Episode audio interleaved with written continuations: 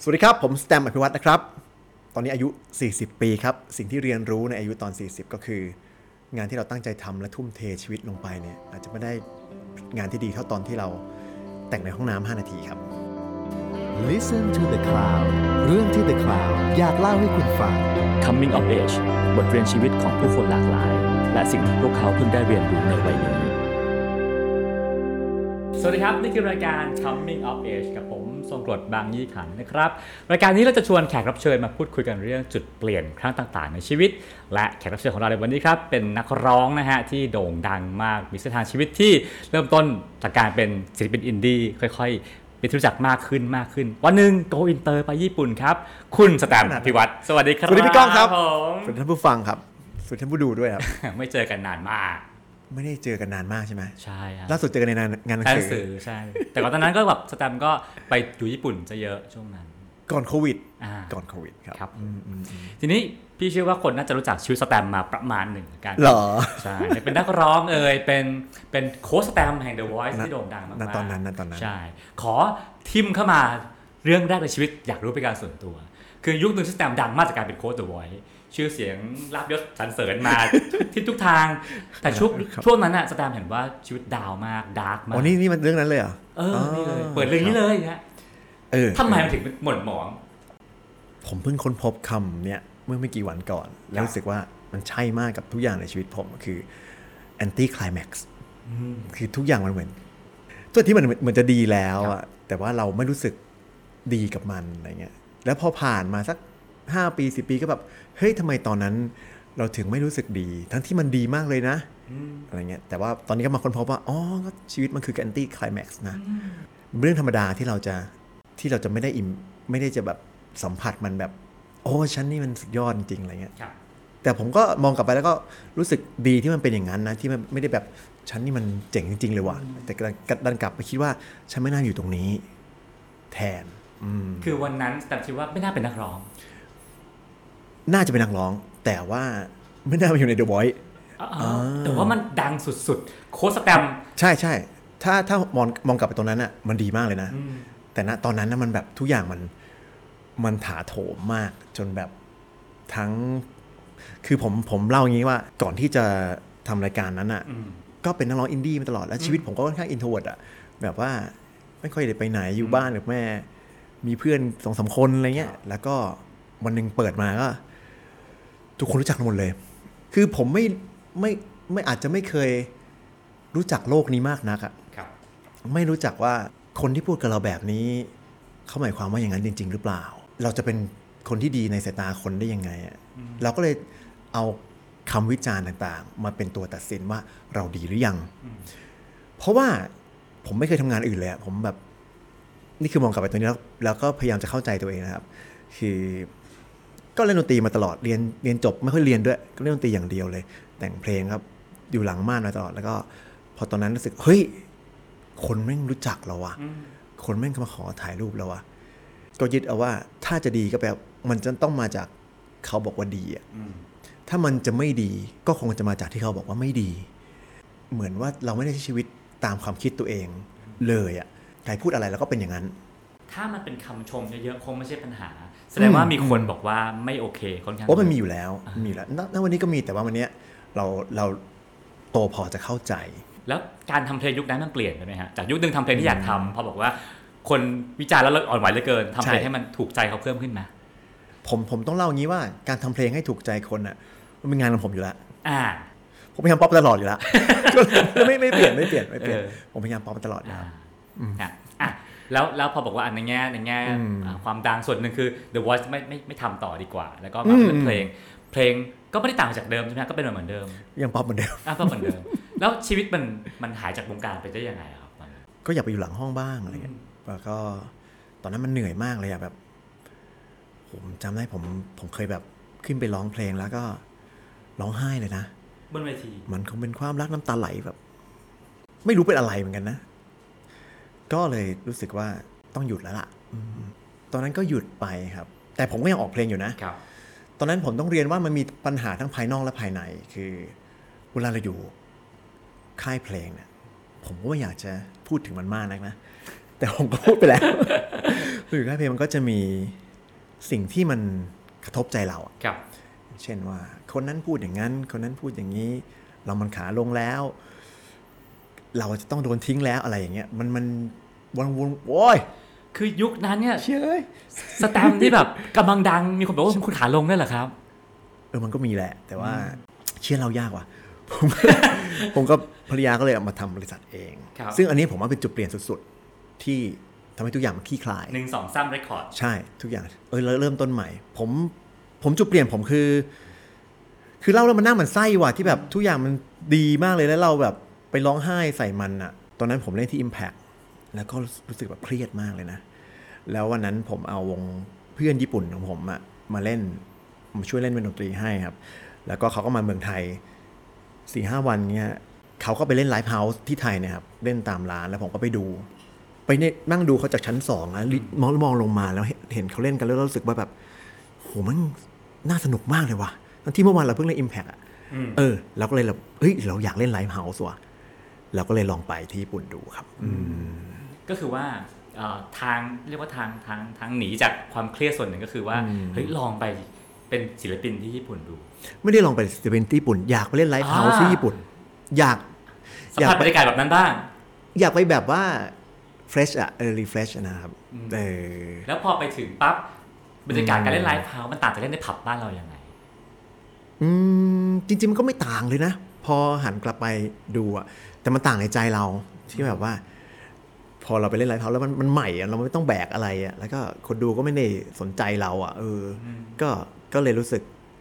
ว่ามัน fresh เรามันก็ล้างล้างอะไรในใจเราพอสมควรครับ ถ้าพี่พี่เดานะฮะแล้วว่าคุณอยู่เมืองไทย เล่นความคิดขึ้นมาปั๊บโอ้โหคนกรี๊ดร้องตามทั้งฮอลล์ไปอยู่ญี่ปุ่นร้องวักทองของเราอาจจะไม่ได้กรี๊ดขนาดนั้น แต่ว่ามันทำให้เรามีความสุขได้ ถูกต้องครับถูกอะไรต้องทำให้มีความสุข ใจเราล้วนๆเลยพี่จริงๆข้างนอกนะพอมองกลับไปแล้วข้างนอกไม่เกี่ยวเลยอะอยู่ที่ อยู่ที่เราแบบเราคิดว่าเราเปลี่ยนสถานที่เปลี่ยนอะไรแล้วมันแล้วมันใหม่อะไรเงี้ยผมว่ามันแล้วมันก็ไม่ได้รู้สึกดีขึ้นภายในครั้งเดียวนะพี่ มันก็อ๋อค่อย ๆ ใช้ชีวิตไปแล้ว เรื่องเก่ามันก็ถูกทับถมไปตามธรรมชาติ เหมือนอกหักเลยอืมเห็นว่าสแตนพยายามจะไปลองทำงานเบื้องหลังที่ญี่ปุ่นด้วย ใช่สำเร็จไหมโอ้พี่รู้เรื่องนี้ด้วยเหรออ้าวผมไม่เคยเล่าเลยนะอ่าไม่สำเร็จ เคยไป ไปเคยเกาหลีด้วยนะเคยไปเกาหลีด้วยเคยไปแต่งให้บอยแบนด์แล้วก็ไม่ผ่าน แต่สนุกมากครับสนุกมากสนุกมากจริงๆสนุกมากจริงเบื้องหลังที่ว่านี่คือเออไปแต่งเพลงให้เขาใช่ครับมันจะมีเป็นเหมือนแคมป์ในการเหมือนว่าเวลาที่สมมติว่าศิลปินท่านนี้จะต้องการเพลงเขาก็จะแบบมีใบสั่งมาแล้วว่าวงวงนี้วง XXX นี้ต้องการเพลงแบบนี้เทมโปประมาณนี้ ทุกคนทำมาพิชชิ่งกันอ่าอ่าผมก็ เฮ้ยไปว่ะสนุกว่ะก็ไปอยู่กับเพื่อนๆชาวญี่ปุ่นชาวเกาหลีอะไรของผมแล้วก็ลองแต่งกันดู ไม่เคยผ่านเลย แต่มันสนุกมากแต่มันสนุกมากครับ แล้วรู้สึกว่าเฮ้ยโหเราก็เพลงวันด็อกก็แต่งให้แล้ว พี่เบิร์ดก็เคยแต่งให้ขอบคุณครับอ่าพอไปอยู่ที่นู่นดันไม่ผ่านมันรู้สึกว่าเฮ้ยจริงเราก็ไม่ได้ไม่ได้เท่าไหร่นี่หว่ามันเราสึกเราไม่เคยคิดว่าตัวเองเท่าไหร่ตั้งแต่แรกแล้ว เราถึงไปอะเพราะว่าเอออย่างที่บอกเรา เราเป็นเด็กที่ลุกขึ้นมาจากโต๊ะที่แบบไม่มีความมั่นใจเลยอะครับแต่ว่าเราสนุกอืมแล้วเราก็ enjoy กับสิ่งแวดล้อมตอนนั้นอืมนี่คือเป็นช่วงที่ใช้ชีวิตอยู่ญี่ปุ่นแบบสนุกสนุกๆอยู่ช่วงสั้นๆแต่ว่าไม่ได้ยาวมากนะครับ ก็มามากับกลับเท่านั้นก็ยังทำงานอยู่มีเพลงครับออกนะอืมอะไรอย่างเงี้ยครับผมไม่เคยทิ้งเลยอะทีนี้ตอนทำค่ายเพลงเองหนึ่งสองสามอืมเรคคใช่ครับเนาะจากการเป็นศิลปินที่เป็นแค่นักแสดงครับผมมันต้องทำค่ายมันเปลี่ยนอารมณ์ความรู้สึกความรับผิดชอบมันเปลี่ยนเลยนะโคตรมีความสุขเลยพี่โคตรสบายเลย อะไรความทุกข์อะไรที่มันหายไป ไม่ต้องสู้กับใครแล้วอะไม่ต้องโน้มน้าวให้ใครทำอย่างที่เราอยากได้อะอืมอยู่ค่ายมันจะแบบว่า ใช้พลัง 80%ในการบอกพี่ๆเขาว่าพี่ครับ ผมมี project นี้ มาทำกันด้วยกันเถอะแล้ว 20%คือพลังที่ทำอะเออเปอร์เซ็นต์เปอร์เซ็นต์นั้นผมหายไปเลยผมแต่ว่าเพลงส่วนใหญ่ผมสช้ตังค์เองก็ทำเองอยู่แล้วไม่ใช่เหรอฮะใช่แต่ว่าโอเค เราอยากจะจัดงานนี้อ๋อเราอยากจะทำ MV แบบนี้อ่าเราอยากจะคุยกับคนนี้โหมันแบบตอนอยู่ค่ายมันเหนื่อยอะอื มมีคนมาชวนผมไปอยู่ค่ายเลยบอกว่า ศิลปินอะควรจะทำเพลงอย่างเดียวเพื่อพลังสร้างสรรค์ผมบอกไม่อะค่ายนี่แหละอะหนึ่งสองสามทำทำพอไปทำค่ายเองทำเพลงเอง ก็ก็เพลงดังๆมากมายในยุคนั้นเนาะมีบ้าง มีบ้างนิดนึงแล้วหน่อยแล้วพอทำไปสักพักหนึ่งมันก็ดูลงตัวเนาะอยากทำสิ่งที่อยากทำมันก็น่าจะแฮปปี้ดีครับ อะไรทำให้อยากไป go inter ไปทำเพลงที่ญี่ปุ่น จริงๆก็มันจะพัดจะผลูนะครับแล้วก็คิดว่าชีวิตเรามันก็อยากลองอะไรแปลกๆอยากลองอะไรให้มันแบบ คือสิ่งแวดล้อมมันสนุกที่แบบมันไม่มีอะไรติดตัวเหมือนเรามีชีวิตสองสองอันนะครับครับนีโออะแบบว่ามีโลกเมทริกอะอืมเออก็ก็ก็เลยรู้สึกว่าเวลาที่ไป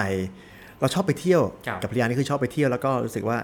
ไปแล้วก็อยากให้ได้งาน คือผมเป็นคนที่แบบถ้าอยู่เฉยๆอะนะ จะรู้สึกกิวตี้อืมถึงแม้จะไปเที่ยวก็ตามก็รู้สึกว่าแบบอ๋อมันไม่มีอะไรออกมาเลยว่ะอะไรเงี้ยก็เลยอยากจะทำด้วยแค่นั้นเองครับ แล้วก็พอช่วงที่ไปเล่นไลฟ์เฮาส์ก็ไปรู้จักกับคนบ้าง แล้วเขาก็ชักชวนบ้างอะไรเงี้ยครับก็เลยอ่าเราก็อยากทำแล้วก็รู้สึกว่า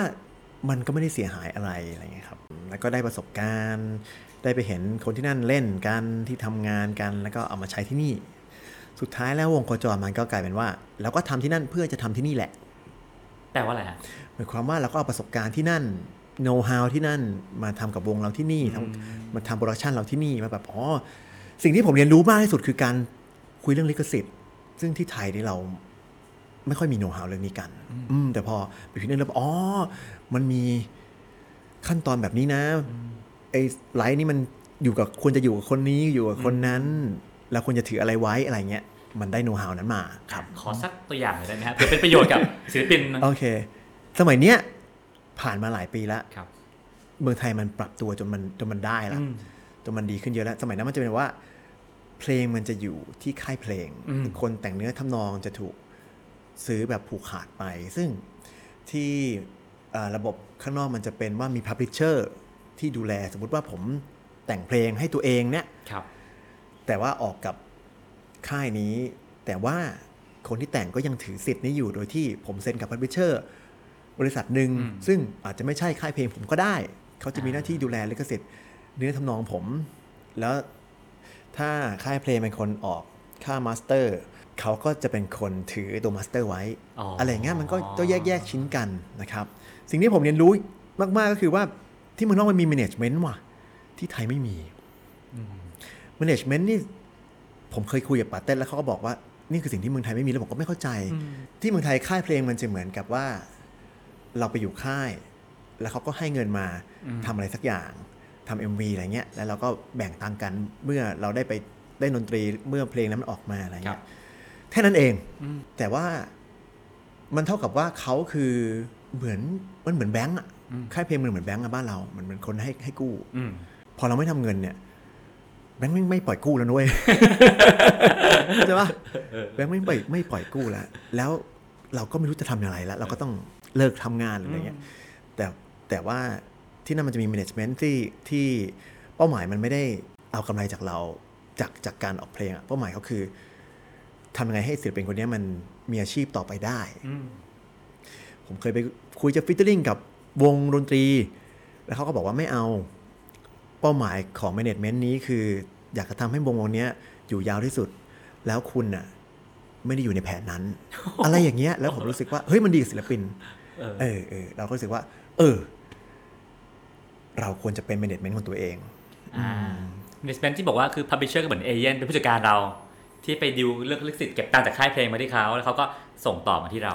อย่างนั้นถูกใช่ไหมพาริเชอร์ก็จะเก็บจากเอ่องค์การองค์กรกลางถ้าเป็นญี่ปุ่นเป็น JASRAC ที่อเมริกาเป็น ASCAP ครับที่ไทยไม่มี ก็ที่ไทยก็จะเป็นเหมือน MCT อะไรเงี้ยหรืออ่าแกรมมี่เขาเก็บเองแล้วก็เอามาเข้า publisher เขาซึ่งแกรมมี่เป็น publisher ของตัวเอง แล้วก็แบ่งตังค์ให้คนแต่งคนร้องคนอะไรอย่างเงี้ยเออเออมันก็เป็นระบบที่มันคนแต่งมันอยู่ได้อะคนเบื้องหลังมันอยู่ได้ครับเรารู้สึกว่าอยู่ที่นี่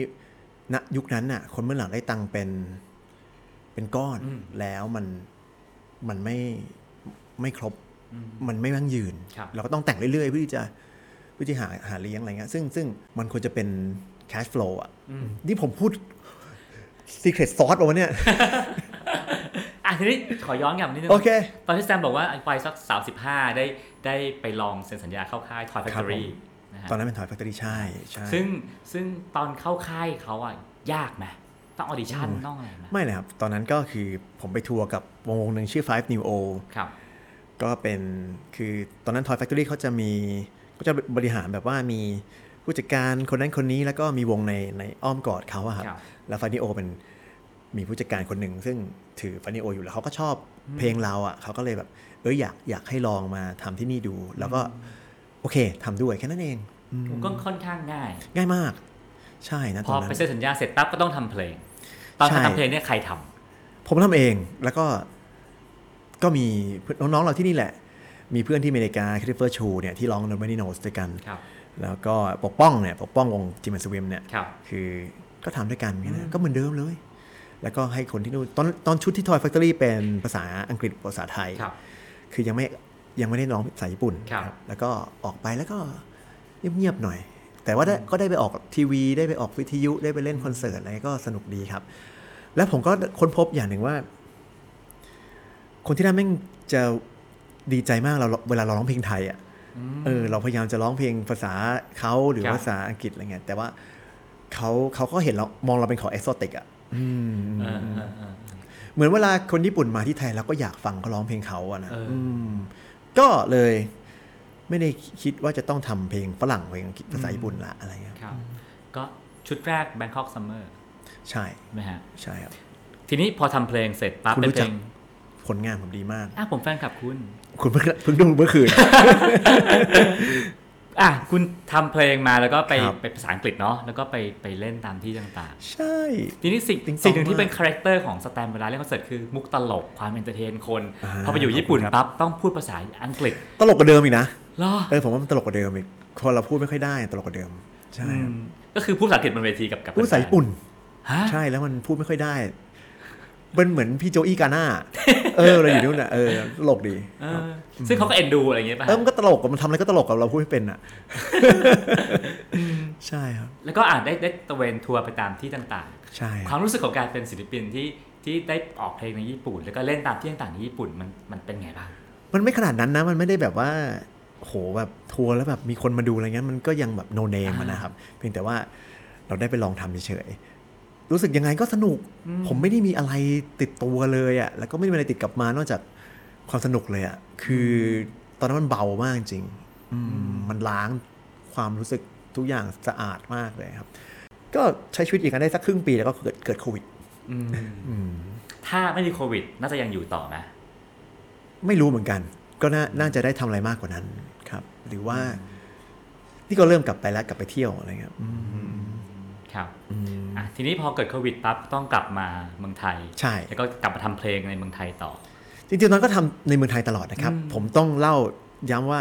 ที่ทำที่นั่นเล่นๆนะอ่าถือว่ามันก็มันก็จริงจังแหละ แต่ว่าสุดท้ายแล้วไทยคือ priority ของผมอืมจริง ๆ ใช่คฮะรับอืมซึ่งทุกวันนี้สแตมก็ยังยังทัวร์คอนเสิร์ตต่างๆ ตามโรงตามร้านอยู่ ใช่ครับ ใช่ครับอืมสแตมว่าอาชีพนักร้องมีวันหมดอายุไหม ผมว่ามันก็มีวันที่เราดาวน์ได้ครับ แต่ว่าพอเป็นยุคเนี้ยมันโชคดีที่ว่าเราไม่ต้องง้อสื่อไม่ต้องง้อค่ายเพลงเท่าไหร่มันทำให้เราสมมติ เรารู้สึกว่าเราดาวน์แล้วแบบไม่มีใครจ้างแล้วเราก็ยังทำเพลงได้นี่อืมถ้าวันหนึ่งเพลงเรากลับมาเป็นที่สนใจคนก็อาจจะกลับไปฟังเพลงเก่าเราแล้วก็มีคนจ้างเราอีกก็ได้ ผมก็เลยรู้สึกว่า ณวันนี้อะมันไม่น่าจะมีวันหมดอายุแล้วนะ อืมอย่างนักร้องยุคนี้ที่ดังมากๆ อาจจะทำเพลงเอง แล้วก็มีอืมช่องทางโซเชียลอาจจะดังใน Tik t o อกหรืออะไรก็แล้วแต่อืมนะครับสแตมพยายามเน้นช่องทางพวกนั้นไหมเคยลองนะเคยลองแล้วก็ยังไม่ค่อยเข้าใจมันเท่าไหร่ แต่ก็รู้สึกว่าของพวกเนี้ยมันตั้งใจมากไม่ได้ว่ะเอออืมอืมอืมมันแบบว่าโหเราต้องแบบตีตลาดตรงนี้เข้าไปในสื่อนี้แล้วรู้สึกว่า พอตั้งใจมากแล้วมันดูฝืนไปหมดเลยอืมการทำเพลงหรือการทำสื่ออะไรพวกเนี้ยครับมันมัน มันเป็นว่าถ้าเราวางเป้าหมายมันมากไปอะอืมมันเกร็งแล้วมันแข็ง คุณลองไปสัมภาษณ์ คนที่แต่งเพลงแล้วแล้วเพลงนั้นดังขึ้นมา ผมว่าส่วนใหญ่นะ ถ้าเขาไม่ได้แบบอะไรมากนะเขาก็จะบอกว่าเพลงที่มันดังที่สุดของเขาอะเขาไม่ได้ตั้งใจหรอก อืม ซึ่งผมว่ามันเป็นศาสตร์ที่ว่าจะง่ายก็ง่ายนะ ว่าจะยากก็ยาก คือมันเป็นงานที่ลงทุนลงแรงไว้เท่าไหร่ มันไม่ได้กลับมาเท่านั้นอะแปลว่าอะไรฮะหมายความว่า ถ้าคุณนั่งแต่งเพลงทั้งวันทั้งคืน ตลอดเป็นปีอืมอะไรเงี้ยคุณอาจจะไม่ได้เพลงที่มันฟังแล้วมันเข้าถึง หรือว่ามีความรู้สึกเท่า คุณไปฉี่อะอ่าแล้วคุณก็ทำออกมา แค่ห้านาทีอะเออ ผมก็เลยมันเป็นศาสตร์ที่มันประหลาดอะอืมมันประหลาดก็พยายามจับไอ้ตัวนี้ของเราอยู่ว่า มันคืออะไรวะ พยายามจะ trace back ว่าไอ้เพลงนี้มันออกมาตอนไหนนะพอย้อนกลับไปก็แต่ละเพลงมันก็ไม่เหมือนกัน แต่ว่าที่จับได้อย่างหนึ่งคือมันไม่ค่อย ไม่ค่อยคาดหวังอะ มันไม่ได้แบบเพลงนี้ต้องขึ้นชาร์ตอันดับหนึ่งเลยไอ้พวกเนี้ยจะไม่ได้ work เท่าไหร่ความคิดซึ่งน่าจะเป็น masterpiece ของสแตมป์เนาะอืมมาจากความตั้งใจไม่ไม่เลย คุณลองไปถามผมว่านะ พอไปถามอย่างเงี้ย คนส่วนใหญ่จะแบบ ถามว่าเพลงฮิตที่สุดของเขามายังไงอะส่วนใหญ่จะบอกว่าเกือบทิ้งเออเท่าที่ฟังมา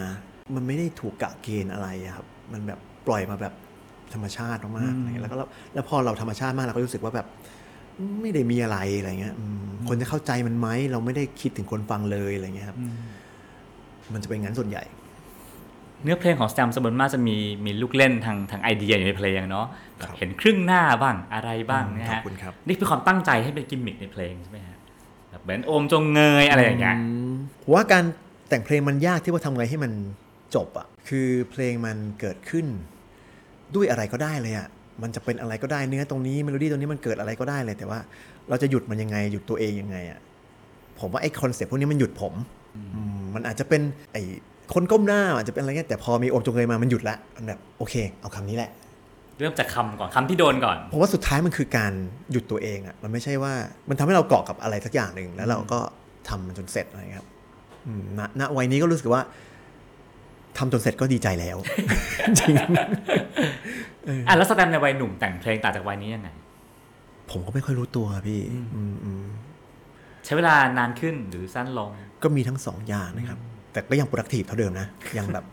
ยังทำอย่างบ้าเป็นหลังเหมือนเดิมครับ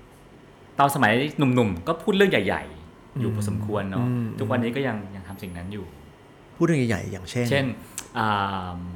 เดี๋ยวก็ลืมชื่อเพลงอะเพลงที่พูดถึงว่าสิ่งลูกคือความรักของพ่อและแม่อ่าฉันมีความรักเสมอใช่พี่นี่รู้จักเพลงผมดีโอ้โหเมื่อคืนดูไปกี่เพลงสิบเพลงฮะอ่าอ่าอ่าใช่ไหมฮะอันนี้ก็ถือว่าเออมันก็พูดเรื่องสิ่งที่ใหญ่ใหญ่กว่าความรักสันเธอใช่ใช่อันเนี้ยเป็นเพลงที่ออกมาตอนที่เราดาวน์รู้สึกว่าไม่ได้ไม่ได้ไม่ได้คาดหวังอะไรมันก็เลยแบบหลุดออกมาโดยที่แบบ มันไม่ฮิตแน่ๆก็ไม่สนใจอะไรเงี้ยซึ่งเอาจริงๆทั้งเนื้อหาหรือว่าโห แม่งโคตรโคตรเศร้าเป็นเพลงที่อืมถ้าเทียบกับเพลงก่อนๆของแซมคือเป็นเพลงรักอะอืมอันเนี้ยเนื้อหาทั้งเนื้อหาหรือ หรืออมความหมายมันแบบโหครับลึกผมชอบเพลงนั้นมากมากเลย ชอบเพลงนั้นมากเลยครับครับปมอะไรบ้างที่ทำให้ส่งผลให้แสตมป์เป็นแสตมป์ในวันนี้ ก็อาจจะเป็นปมที่เราไม่ได้พูดคุยกันในบ้านมากนักทำให้ทุกอย่างมันอยู่ในใจ ไม่สนิทกันอย่างนี้แหละฮะเท่าไหร่ไม่ค่อยคุยกันก็แปลว่ามีเราอาจจะไม่เข้าใจที่บ้าน ในหลายๆไม่เรื่อถึงงว่าอาจจะเป็นธรรมชาติที่เป็น introvert กันหมดเลย สมัยนั้นไม่มีคำว่า introvert เราไม่รู้เออเออ ไม่ไม่ค่อยได้คุยกันซึ่งปกติของคนวัยคนยุคนั้นนะครอบครัวไม่ได้มานั่งแบบว่า เป็นไงบ้างลูกอะไรเงี้ยไม่มี แล้วก็ประกอบประกอบกับครอบครัวมีปัญหาอ่าต่างคนต่างอยู่ แล้วก็ทำให้มันมีการเล่นเกมจิตวิทยาพอสมควรในบ้านก็เลย อาจจะทำให้เราไม่ได้ express ตัวเองออกไป ก็เรียกว่าเป็นเป็นเด็กที่โตมากับบ้านที่ที่ไม่ค่อยสื่อสารกันไม่ค่อยใช่คุยใช่กันไม่ได้ใช่แสดงความรักกันมากมาย ใช่ แต่ว่าเขารักเรานะอ่าแต่อาจจะไม่ได้แสดงกัน แล้วก็ผมว่าท่ามกลางปัญหานั้นมันทำให้เราหลีกหนีตัวเอง ไปสนใจอย่างอื่นอืมก็อย่างเช่นดนตรีหรือวิดีโอเกมอะไรเงี้ยครับครับผม ก็ทำให้หล่อหลอมให้เราชอบอะไรถึงวันนี้ครับ ซึ่งจุดเปลี่ยนหนึ่งในชีวิตของสแตมก็คือการได้ฟัง Modern Dog ถูกต้องพี่รู้ได้ไงอะคุยกันเมื่อกี้เองฮะมันเปลี่ยนชีวิตสแตมยังไงฮะมันดอกชุดมันดอกชุดหนึ่งนะฮะก็ชอบดนตรีไปเลย คือตอนแรกมันมีความรู้สึกว่าชอบดนตรีอยู่แล้วนะครับ คือก่อนหน้านั้นก็เริ่มชอบแล้ว คือมันก็ชอบเกม ชอบวิดีโอเกม ชอบการ์ตูน ชอบหนัง ชอบกีฬาอะไรเงี้ยมันก็ยังแบบเข็มมันเบนๆอยู่ว่าแบบอันไหนดีคือแบบอันที่เราชอบสุดปรากฏว่า พอมันรถด็อกมามันจิ้มเลยว่าเราชอบดนตรี อืมครับ แล้วมันทำให้เราตั้งใจซ้อมมากขึ้น ตั้งใจฟอร์มวงมากขึ้นอะไรอย่างเงี้ยไหมฮะตอนนั้นยังไม่มีวงยังไม่มีกีตาร์เลย แต่ว่าทำให้เราฟังเพลง ตอนนั้นเราปักหมุดไม่ได้ปักหมุดชีวิตด้วยว่าเราอยากเป็นนักดนตรี แต่ว่าเรารู้สึกว่าเราชอบมันที่สุดเลยอะอืมแล้วก็เลยสนใจมันมาก ๆ ครับอืมก็เลยก็เลยเริ่มจริงจังกับการทำเพลง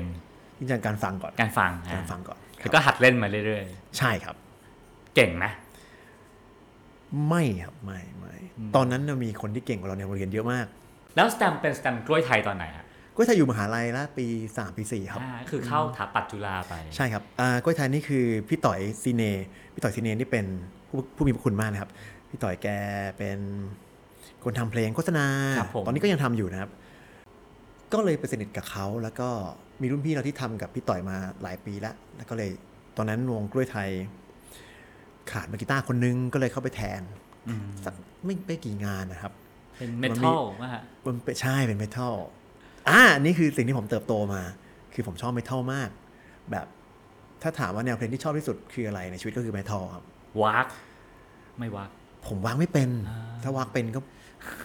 ก็คงจะดีอะแต่ผมผมแต่ผมชอบฟังอ่าชอบฟังคือแบบ ทุกวันนี้เวลาก่อนจะขึ้นเวที แล้วก็มีอาการวิตกกังวลก็จะฟังมัน เพื่อเพื่อให้เราสงบลงครับอ่าขอย้อนกลับมาคุยเรื่องหนึ่งครั้งหนึ่งแสตมป์เคยจะเล่นดนตรีกลางคืนใช่ที่ใช่โรงแรมมนแกรนด์ไดมอนด์แกรนด์ไดมอนด์ใช่ครับ เป็นการเล่นดนตรีกลางคืนแบบไหนฮะเอ่อเป็นโรงแรมแล้วก็มันจะมีห้องอาหาร ตอนนั้นก็จับพลัดจับผลูครับพี่เม้งชูใจเนี่ยอืมโตมากับชูใจ ก็ตอนนั้นเจ้าของเอ่อโรงแรมเป็นรุ่นพี่เราครับแล้วเขาก็เจอพวกเราแล้วก็เอาเราไปเล่น แล้วก็เล่นทุกวันอังคารกับวันพฤหัสบ้างได้ห้าร้อยเป็นเพลงอะไรฮะตอนตอนนั้นเป็นเพลงอะคูสติกก็จะเล่นเพลงพวกพี่ปันอ่าเพลงแบบ easy listening easy listening ใช่ครับ carpenter อะไรเงี้ยครับอืมก็ไม่มีใครสนใจฟังเลยพี่ก้อง แล้วก็เราก็เคยคุยกับพี่เม้งว่าแบบ ลองทดสอบไหมอืมลองแปลงเนื้อดิเออว่าเขารู้หรือเปล่า ว่าเราแปลง ก็เลยแปลงโศกได้มีปานอกร้าวรานเจียนตายไหมอะไรเงี้ยก็เราเปลี่ยนตอนนั้น นักบอลกำลังตะวันสีปานอกร้าวไม่มีใครสนใจ แล้วก็เรียกพี่คนเสิร์ฟพี่ได้ยินตะวันสีปานฮะเมื่อกี้ไม่ได้ฟัง ไม่เคยฟัง มันก็จะเป็นแนวแนวเรียกว่าแนวเพลงร้านอาหารอย่างนั้นใช่ครับไหมใช่คฮะรับใช่ครับอืมแล้วมันแนวมันสร้างเสริมประสบการณ์อะไรให้เราบ้างฮะก็ให้เราได้ได้ฝึกเล่นดนตรีแหละอืมตอนนั้นจะถามว่าประสบการณ์มาสื่อสารกับคนดูเนี่ยเออมันก็ไม่มีเพราะคนดูไม่สื่อสารกับเรา แต่มันก็สนุกมากเลยครับ มันสนุกมากเลย ผมจำได้ว่าได้ห้าร้อยเนี่ย แบ่งค่าแท็กซี่ไปร้อยหนึ่งละครับแล้วก็ไอ้สี่ร้อยเนี่ยผมมาซื้อแกรนด์ไดมอนด์นี่อยู่แถวพันทิพย์ก็จะมาซื้อรู้เลยว่าแผ่นซื้อเป็นปลอม ซื้อแผ่นซีดีฟัง ทุกอาทุกอาทิตย์มันก็จะมีเพลงในคลังเยอะมาก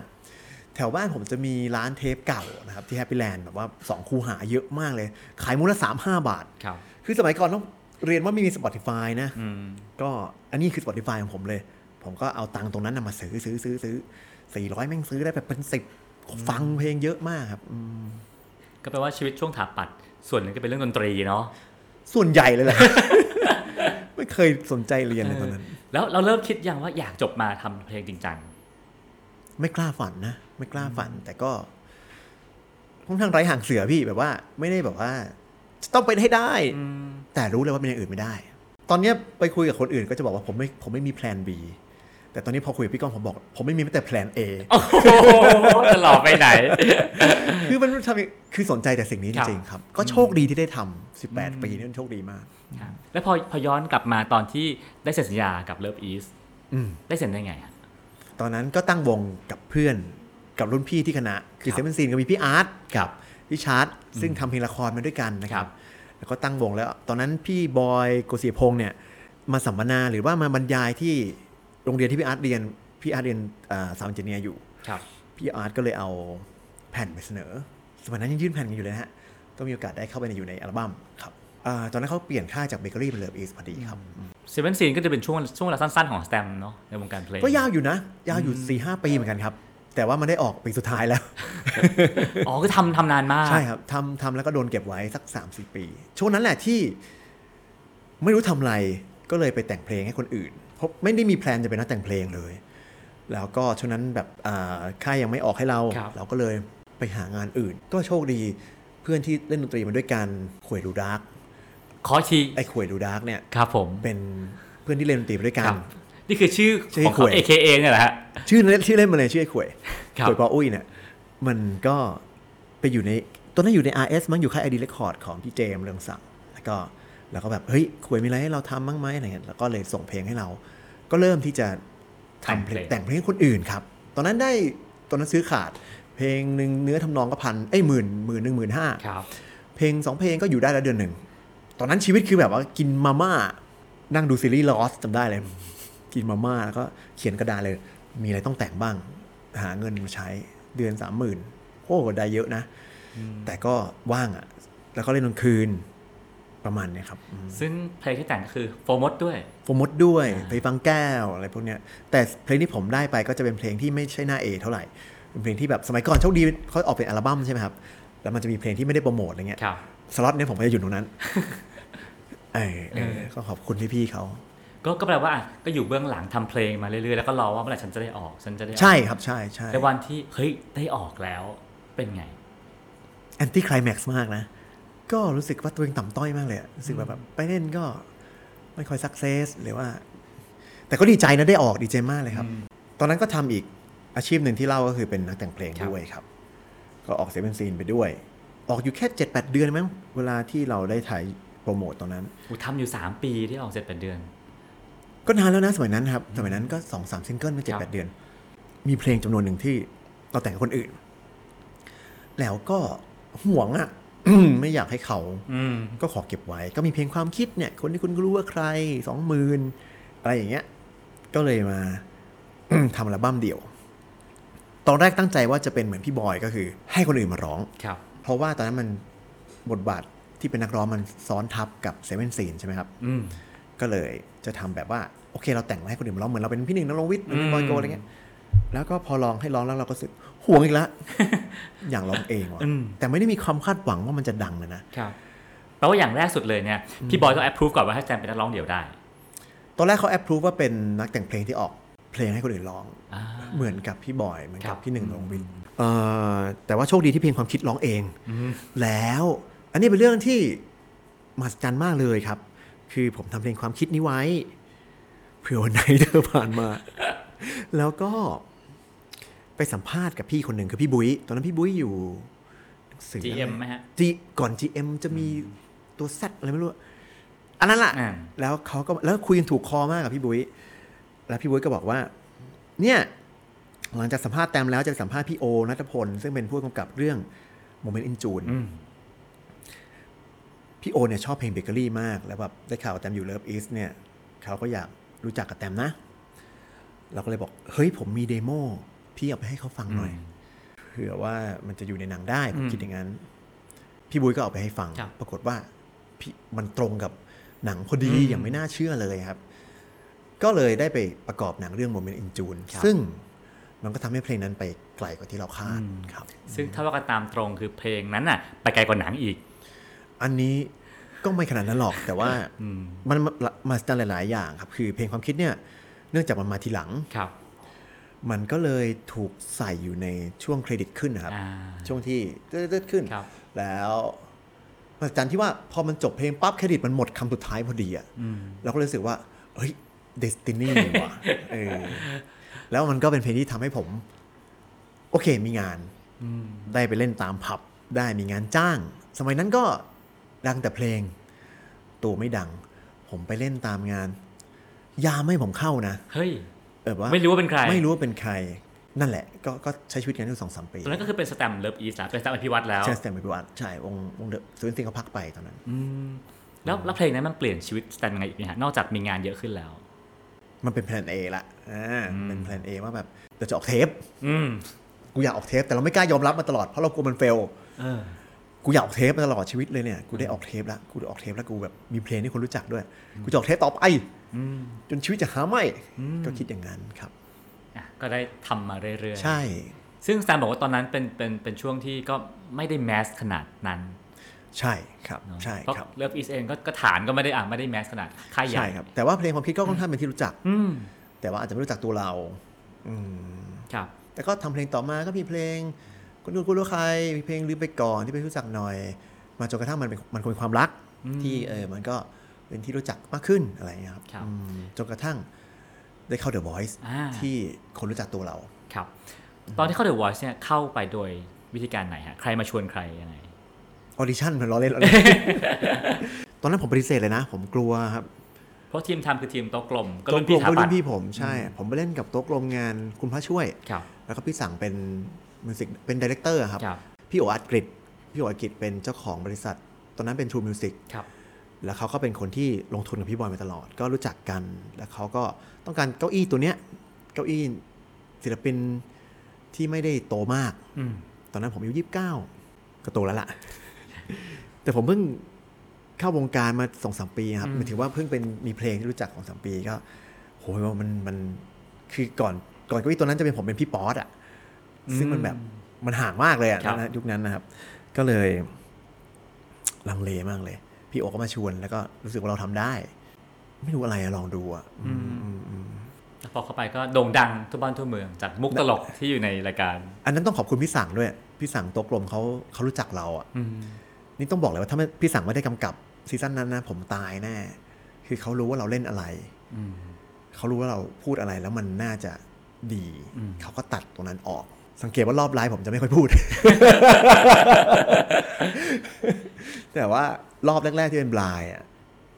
โอ้โหเขาตัดมาใส่พานให้ผมเลยอะอืมผมก็เลยดูเป็นคนตลกนะตอนนั้นอะไรเงี้ยทั้งที่จริงตอนอัดจริงอาจจะพูดเยอะกว่านั้น ใช่ใช่หรือว่าอาจจะมีมุกแป๊กเยอะหน่อยอ่าแต่ว่าพี่สั่งเขารู้ว่าไอ้นี่มันเป็นยังไง แล้วเขาก็จัดให้เราเนื่องจากเราเป็นทำงานด้วยกันมาเป็นรุ่นพี่รุ่นน้องกันมา ก็ต้องขอบคุณพี่สั่งครับอืมซึ่ง อ่าในแง่หนึ่งก็ได้ความดังหมายแง่หนึ่งมีความเครียดไหมในการเป็นโค้ชเดอะไวไอ้ตรงการงานการเป็นโค้ชเนี่ยไม่ค่อยเครียดนะครับ รู้สึกว่าทำได้ แต่ว่า ตอนทำซีซั่นแรกก็รู้สึกว่า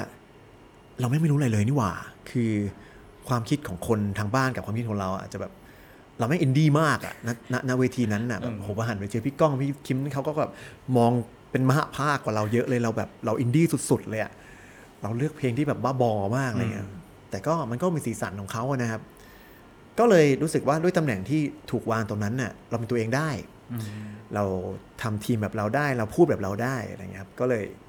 ไม่ได้กังวลมากครับ แล้วก็มีทีมที่ปรึกษาที่ดี ทีมที่สั่งดีมากเลยครับทีมกรมดีมากครับใช่ครับ ก็จะมีเครียดบ้างตอนพวกต้องเลือกเอาใครออกใครเอออันเนี้ยใครแหละไปอันนี้แหละเป็นอันแรกเลยที่เราโดนโซเชียลกระทืบ ซึ่งยุคนั้นเนี่ยมันต้องเรียนกลับไปเมื่อสิบเอ็ดปีก่อนนะครับ มันเหมือนสมาร์ทโฟนมันเพิ่งมาได้สองสามปีอะแล้วก็มันเหมือนเป็นรายการแรกเลยที่โดนกระทืบอะสำหรับสำหรับโลกเนี้ยครับ สำหรับผมนะครับ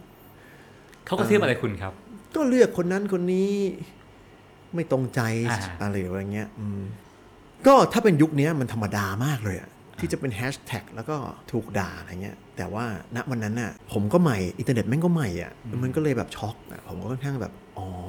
ไม่ออกเลยค่อนข้างเชื่อเขาอะว่าแบบเรานี่มันโง่จริง ๆ ว่ะเออหมายถึงว่าเลือกคนผิดหรือว่าไปไปทำเพลงให้เขาไม่ดีฮะทั้งทุกอย่างเลยครับ พูดไม่ดีนั่งไม่ดีอะไรเงี้ยเราก็คนเราเป็นเงี้ย ผมด้วยมั้งผมว่าคนเราส่วนใหญ่เลยแหละเขาชมเราแทบตาย เราก็จะอ่านแต่อันที่มันด่าอ่าอืม ณตอนนั้นเราก็ใหม่ต่อโลกโซเชียลโลกครับโซเชียลก็ใหม่ต่อเราอะครับแต่พอมองกลับไปนะพี่ ผมรู้สึกว่าคนนั้นคนพวกนั้นใจดีมากเมื่อเทียบกับตอนเนี้ย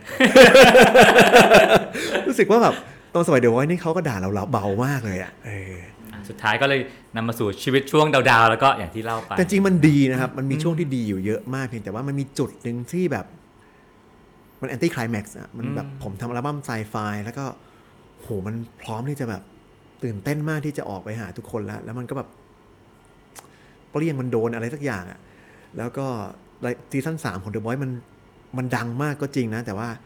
เราเป็นตัวโดนกระทืบตลอดเลยอะอืมแล้วก็มองค่าโซเชียลเป็นอีกแบบหนึงไม่เหมือนตอนเนี้ยเรามองมันให้ความสำคัญมันเป็นอันดับหนึ่งอืมเราไม่รู้ว่ามันคือโลกใบหนึ่ง เราคิดว่าคือโลกทั้งใบนะตอนนั้น เราก็ดาวอะทำอะไรก็เหมือนผิดไปหมดเลยอะพูดน้อยก็กลายเป็นดิ่ง พูดมากก็เฟก อะไรอย่างเงี้ยเราก็ทำตัวไม่ถูกอะเราก็เลยค่อนข้างเครียดนะตอนนั้นครับ มันทำให้เราเล่นโซเชียลน้อยลงไหมโพสต์น้อยลงอะไร ใช่ใช่เราหยุดไปเลยเราเราเราเซ็นเซอร์ตัวเองไปมากเลยครับเราเซ็นเซอร์ตัวเองไปเยอะมาก กว่าจะหลุดมาเล่นได้จริงๆจังๆก็หลายปีครับอืมเพราะกลัวว่าเดี๋ยวถ้าพิมพ์อะไรไม่ดีเดี๋ยวเขาด่าเราอีก ใช่ใช่ใช่เหมือนว่าโหทุกวันนี้นะพี่ ผมพยายามไม่โพสต์แล้วนะ บางทีผมไปตอบคำถามในรายการ แล้วเขาก็ไปโค้ดคำพูดสั้นเออๆซึ่งถ้าพูดถ้าฟังยาวๆอะ มันก็จะไม่ใช่อย่างนั้นอะอืมเขาโค้ดสั้น ๆ แล้วก็เอาหน้าผมมาแปะ แล้วก็ไวรัลไปปักปักปักปักปักปักทัวร์ลง ซึ่งสมัยนี้มันธรรมดาแล้วอะแต่ตอนตอนนั้นมันมันมันมันแปลกสำหรับผม ซึ่งสุดท้ายเราเรารับมันได้เพราะว่าเราอายุมากขึ้น เรารับมันได้เพราะว่าเราไม่ดังเท่านั้นแล้ว แล้วก็เรารับมันได้เพราะว่าเราเริ่มเข้าใจแล้วว่าโซเชียลแม่งไม่ใช่ทุกอย่างว่ะ อย่างทุกวันนี้ศิลปินจำนวนมากก็ต้องพยายามหล่อเลี้ยงฐานโซเชียลตัวเองเอาไว้ เพื่อให้ให้ได้มีงานต่อได้ยาวๆเนาะแสตมป์มองเรื่องยอดไลค์ยอดแชร์ไงบ้างวันนี้ ผมว่าไม่สำคัญเท่าเท่าตัวเพลงเปอร์เซ็นต์ของสำคัญแบบ มันก็อาจจะมีคนที่โพสต์เก่งอืมแล้วก็ทำให้ถูกแชร์เยอะถูกเห็นเยอะ แต่ผมว่าคนสุดท้าย คนก็จ้างไปเพราะว่าเราเล่นสนุกหรือว่าเพลงเราอยู่ในใจเขามากกว่า ผมว่า เป็นเปอร์เซ็นต์ที่สูงกว่าเยอะเลยครับอืมก็เลยไม่ได้ไม่ได้กังวลมากครับอืมเราจะได้เห็นเพลงสแตมเป็นท่าเต้น TikTok Challenge ใช่ไหมครับมีช่วงหนึ่งที่แบบเอ้ยหรือเราต้องทำเอ้ยนี่ถ้าพี่ไปคุยกับนักร้องรุ่นผมนะเออไอ้ไอ้ subject เนี้ยมันจะถูกพูดเยอะเลยนะเออแบบเราต้องทำอะไรกับ TikTok วะ มันเป็นโซเชียลแรกที่เรารู้สึกว่าเราจะทำไงกับเขาดีอะเออเออเออตอนที่ IG มาเราแบบโอเคอ่าเรามีที่ของเรา Twitter มาเรามีที่ของเรา Facebook มาเรามีที่ของเราแต่พอเป็น TikTok ปุ๊บแบบ จบเล่นยังไงนะเราจะเอาตัวเองลงไปยังไงอะไรเงี้ยก็ยังยังยังไม่ไม่ได้ลงไปครับอืมแต่เล่นนะดูดูบ้างครับครับอะแล้วทุกวันนี้เวลาสแตมขึ้นเวทีคอนเสิร์ตอืมอารมณ์ความรู้สึกโชว์ของสแตมมันต่างจากเมื่อก่อนนะสักสิปีก่อนถือว่าต่างโอ้ตัวนี้สนุกมากอืมถ้าเทียบกับตอนเด็กๆรู้สึกว่าตอนนี้ enjoy มากนะครับ มันอะไรที่มันเปลี่ยนไปฮะผมมาค้นพบว่าสิ่งที่ชอบที่สุดคือการเล่นดนตรีบนเวทีบางคนชอบถามว่าแบบว่า ชอบทำงานเบื้องหลังหรือว่าอืมเล่นเบื้องหน้าเหมือนกันผมชอบอยู่บนเวทีที่สุดเลยอะครับ ไม่มีอะไรเทียบได้เลยอะครับอืมชอบชอบกว่าเล่นวิดีโอเกมอีกอะมันสนุกมากเลยอะครับแล้วก็ชอบเห็นคนร้องเพลงเราเฮไปกับเรา ซึ่งมันก็เป็นผลเสียแล้วก็เสพติด แล้วเราก็แบบอยากได้เพลงฮิตอีกจะคนจะได้ร้องอีกอะไรเงี้ย แล้วก็พอโตมาเรารู้ว่าทุกอย่างมีวันหมดไปอะอืมเมื่อก่อนตอนเด็กเราจะรู้สึกว่าผู้นี้เด็กก็มีเล่นเอ่อมาเรียนนี่เด็กก็มีเล่น แต่พอพอโตมาก็แบบโอ้โหคนสี่สิบเอ็ดแล้วว่ะอืมกูจะได้ไปแคมปัสอีกปะวะอะไรเงี้ยมันมีแบบทุกครั้งมันเหมือนครั้งสุดท้ายได้อะสำหรับผม ตอนนี้ก็เลย enjoy มากเลยครับหมายถึงว่าก็กลัวว่าเอออาจจะไม่ได้เข้า campus tour อีกแล้ว ใช่เวลาที่ไป campus ก็เลยแบบเล่นเป็นครั้งสุดท้ายตลอดเวลาที่ไป festival ก็แบบเล่นเป็นครั้งสุดท้าย ก็เลย enjoy มากเลยครับก็กลัวว่าปีหน้าเขาจะไม่เชิญเราเพราะมีนักร้องที่ดังกว่าเราเด็กกว่าเรา ไม่ได้เชิงกลัวนะพี่ เอาเป็นว่าสนุก ที่อ่าสนุกที่มันมีหยดสุดท้ายอะ่ะอืมแต่มันอาจจะมีต่อสักสิปีก็ได้แต่กูก็จะสนุกแบบเนี้ยไปสิปีอืมอืมเพราะว่าพวกนี้อาจจะรถชนตายก็ได้โควิดนี่เตือนหลายอย่างเลยนะอืมอืมครับ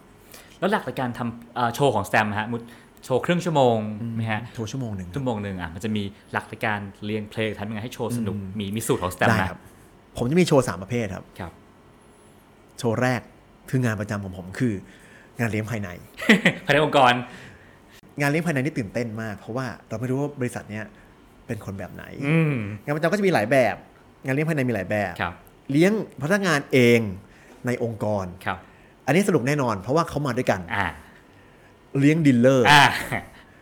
ตัวแทนจำหน่ายจากทุกภาคส่วนครับ อันนี้มีความเป็นไปได้ว่าจะสนุก 50%อีก 50%คือเราจะต้องทำยังไงให้เขาสนุกอ่าอืมอันที่สามเลี้ยงกาล่าดินเนอร์ผู้ถือบัตร วงเงินพันล้านขึ้นไป อันเนี้ยคือโคตรโหด ผมบอกเลยว่านี่โหดที่สุดครับอืมอืมอืมอืมแต่ก็ผ่านมาได้หมดแล้ว พยายามอ่าพยายาม คือมันจะมีธรรมชาติของแต่ละงานอยู่อะครับ แล้วก็ผมเล่น ผมก็ดูจากรุ่นพี่เอานะ พี่เจเจตรินนี่คือแบบเทพที่ผมมอง อืมเจเจตริน นี่คือเทพการเลี้ยงภายใน เทพการเลี้ยงภายในอ่าพี่เจเจตรินคือเทพแห่งงานเลี้ยงภายใน ผมเคยไปเล่นงานหนึ่งครับ แล้วก็ ทำไม่ได้อะคนไม่เอาเลยอะแล้วก็ตอนนั้นซาวเจเนียผมคือพี่ต๊อกพี่ต๊อกทำให้พี่บอสครับทำให้มูนด็อกพี่ต๊อกก็บอกว่าแต่ลองทำให้คนคนเดียวสนุกก่อน แล้วเดี๋ยวเขาจะสนุกเองอืมผมก็เลยเริ่ม โอเคออกกันไนใช่ไหมออกกันไนมันเขาเต้นแน่นอนเพราะเขาถูกจ้างมา ถ้าไม่มีคนเต้น เราลงไปหาออกกันไนก่อนอ่าแต่มันก็มีขั้นตอนของมันอืมเฮ้ย เจ้านายมา ถ้าเจ้านายร้อง ลูกน้องต้องเฮเป็นไม่งั้นเขาจะน่าเป็นการอืมเอาใจเจ้านายครับเจาะเจ้านายไว้ยอืมเจ้านายชื่ออะไรอะไรเงี้ย มันก็มีเคล็ดลับของครับของแต่ละงานครับอ่านั่นคือประเภทที่หนึ่งคือการเลี้ยงเลี้ยงภายในใช่ครับอะประเภทที่สองประเภทที่สองคืองานผับและร้านอาหาร อันเนี้ยสมัยก่อนเนี่ยเหนื่อย เพราะว่าสมัยก่อนจะเป็นผับวัยรุ่นแบบว่า มืดๆนะพี่เปิดเพลงบุ่มบุ่มบุ่มแล้วเพลงผมเป็นแบบโอ้จะสงสัยสำหรับผมเหนื่อยนะ ก็สมัยนี้ดีขึ้นเพราะว่าร้านอาหารผมรู้สึกว่าผับเปลี่ยนอืมประเภทไปอะเปลี่ยนเป็นแบบว่าคนนั่ง chill นั่งเอาดออะไรครัเงี้บยอันเนี้ยสบายเลย ถ้าเขามาแต่ว่าเขาร้องเพลงเราได้แหละอะอันนี้ enjoy แน่นอน แล้วก็ festival กับงาน campus อันเนี้ยอันนี้คือแบบทำอะไรก็ได้เลยอะคือเขาพร้อมอยู่แล้วอะไรเงี้ยครับอืม ก็ถ้าเรียงความยากคือ gala dinner ยากสุด ผมยากสุดคือแบบว่างานเลี้ยงดินเนอร์ที่คนอายุ 60 ขึ้น ทั้งงานนะพี่อะไรเงี้ยแล้วร้องเพลงอะไร ลองความคิดสิไม่รอดอืมลองมันกงสิไม่รอด อยากเพชรรอดหยาดเพชรอยากเพชรไม่ต้อง ซึ่งสุดท้ายแล้วทุกคนอยากสนุกหมดแล้วครับอืมทุกคนมางานก็อยากสนุกครับ แล้วแสดงในวัย 40 วัยนี้ เริ่มคิดมากน้อยลงหรือยังฮะ ถ้าตอบนานแปลว่าคิดมากอยู่ใช่ไหมคือที่ฟังมาทั้งหมดเนี่ยรู้สึกว่าเฮ้ยทุกทุกช่วงช่วงวัยเท่านี้คิดเยอะ คิดเยอะวัยเนี้ยมันคิดน้อยลงไหผมว่ามันไม่ได้เป็นช่วงที่คิดเยอะนะ มันคิดผิดจุดว่ะ มันไปคิดเรื่องที่ไม่ต้องคิดอะตอนเด็กๆอะไรเงี้ยอืมคือคนเราคิดมากอยู่แล้วอะครับอืมเพียงแต่ว่าทุกคนมีความคิดเป็นหมื่นหมื่นห้าหมื่นความคิดอยู่แล้ว แต่ว่า ไอ้เราในวัยนั้นมันคิดเรื่องที่มันคิดไปก็เท่านั้น อะไรเงี้ยณตอนนี้ก็อาจจะเป็นอย่างนั้นอยู่เราก็ไม่รู้ตัวหรอกครับอืมก็รู้สึกตัวเองไม่ได้โตขึ้นเท่าไหร่เลยครับ เวลาที่มารายการนี้แล้วก็ผมลองเปิดดูนะพี่ครับทุกคนจะบอกว่า สิ่งที่เรียนรู้ตอนอายุห้าสิบคือ ผมไม่มีแล้วว่ะผมผมรู้สึกไม่ได้เรียนรู้อะไรเลยอะซวยแล้วอะเฮ้ยมีมีมีฝากด้วยพี่ค่ะอะสส่วนหนึ่งคือเริ่มคิดบอกว่าคิดอะเริ่มคิดถูกจุดมากขึ้นใช่ไหมฮะ ไม่รู้ถูกจุดหรือเปล่านะอ่าก็คือถ้าผ่านไปอีกห้าปีก็แบบคิดทำไมวะอีกอะอืมวัยนี้คิดเรื่องอะไรอยู่เป็นพิเศษ ไม่ได้คิดอะไรมั้ง แล้วแต่วันเลยพี่อืมอืมอืมอืมอืมอ๋อวันนี้ผมเล่นโซเชียลน้อยลงมากอืมแล้วก็ดีมากเลยครับ มีเวลาเหลือเยอะมากเลยอืมแล้วเอาไปทำอะไรฮะ เวลาที่เหลือ มันก็ว่างๆอะอืมเล่นเกมดูการ์ตูนอ่านหนังสืออะไรเงี้ยครับอืมทำเพลงอะไรเงี้ยครับ ซึ่ง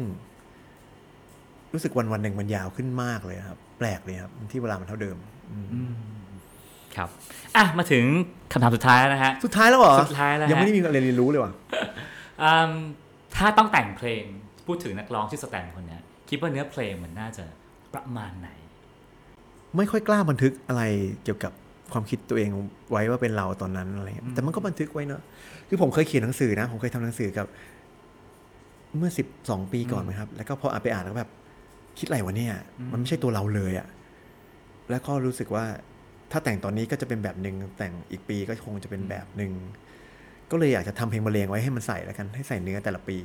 โอ้โหดีดีอันนี้ดีครับเพราะว่ามันไม่เหมือนเดิมแล้วก็ถ้าเราบันทึกไว้อะมันก็เหมือนเราสักที่เราลบไม่ได้เหมือนกันนะอืมอืมทั้งหมดก็คือสิ่งที่สแตมได้เรียนรู้ในวัย 40 ปีที่สิบปีครับ40ปี41 41 ปีนะฮะอีกเดือนหน้าสิบเอ็ดแล้วฮะครับผม อะพี่พบว่าอย่างแรกสุดเลยนะฮะสแตมก็สนใจเสียงรอบข้างน้อยลง ฟังเสียงตัวเองมากขึ้นนะฮะแล้วก็อย่าไปคิดในสิ่งที่ที่มันไม่ใช่แก่นสารสำคัญนะฮะโฟกัสกับสิ่งที่เราเชื่อแล้วก็ทำให้มันดี พี่คิดว่าประมาณนี้เนาะพี่พูดแทนผมได้ไหมไม่ได้ดิอะนั่นแหละฮะ วันนี้ก็ขอบคุณขอบคุณสแตมมากนะครับผม ขอบคุณมากครับพี่ก้อง ขอบคุณท่านผู้ฟังครับ ครับ สวัสดีครับ ติดตามเรื่องราวดีๆ และรายการอื่นๆ จาก The Cloud ได้ที่ readthecloud.co หรือแอปพลิเคชันสำหรับฟังพอดแคสต์ต่างๆ